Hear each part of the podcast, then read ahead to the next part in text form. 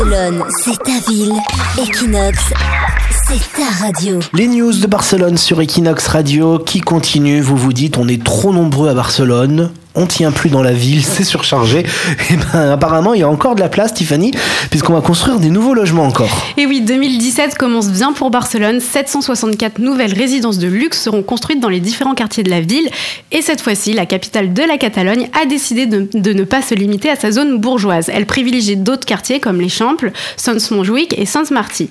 Donc ces nouvelles constructions répondent à la demande d'entreprises internationales qui viennent s'installer à Barcelone. Elles sont en effet toutes intéressées par le rapport qualité-prix que propose la ville.